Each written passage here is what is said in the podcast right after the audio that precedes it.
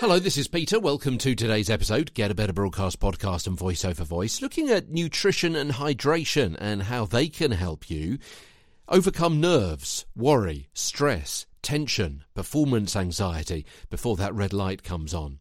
Eating gives you the fuel to stay focused and helps keep you going under pressure. Healthy food of a single ingredient, so fruit, vegetable, and so on, is preferable to processed, additive ridden ready meals, which can affect your gut and your brain. More and more examples and scientific research showing that your gut is your second brain. It affects so much more of your body and your psychology than previously thought. There's a huge link between one and the other. And if you eat like a slob, you're likely to get brain fog, as well as enjoy the knock on effects of being overweight, and of course the issues that lead on from that, including problems breathing.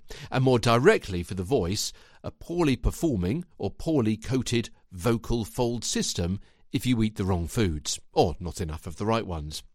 More long term ways to cut anxiety exercise, mentioned it yesterday, leads to sleep. Sleep is good for your body and your brain social media detox, especially that blue light at the end of the day. Your diet, again, just mentioned, less alcohol, fewer sugar fluctuations, and also create some performance routines of positive self talk, mindfulness, mentioned this a few days ago, breathing exercises, a physical and vocal warm up, and visualization of success by way of rounding up what we've been talking about for the last week or so.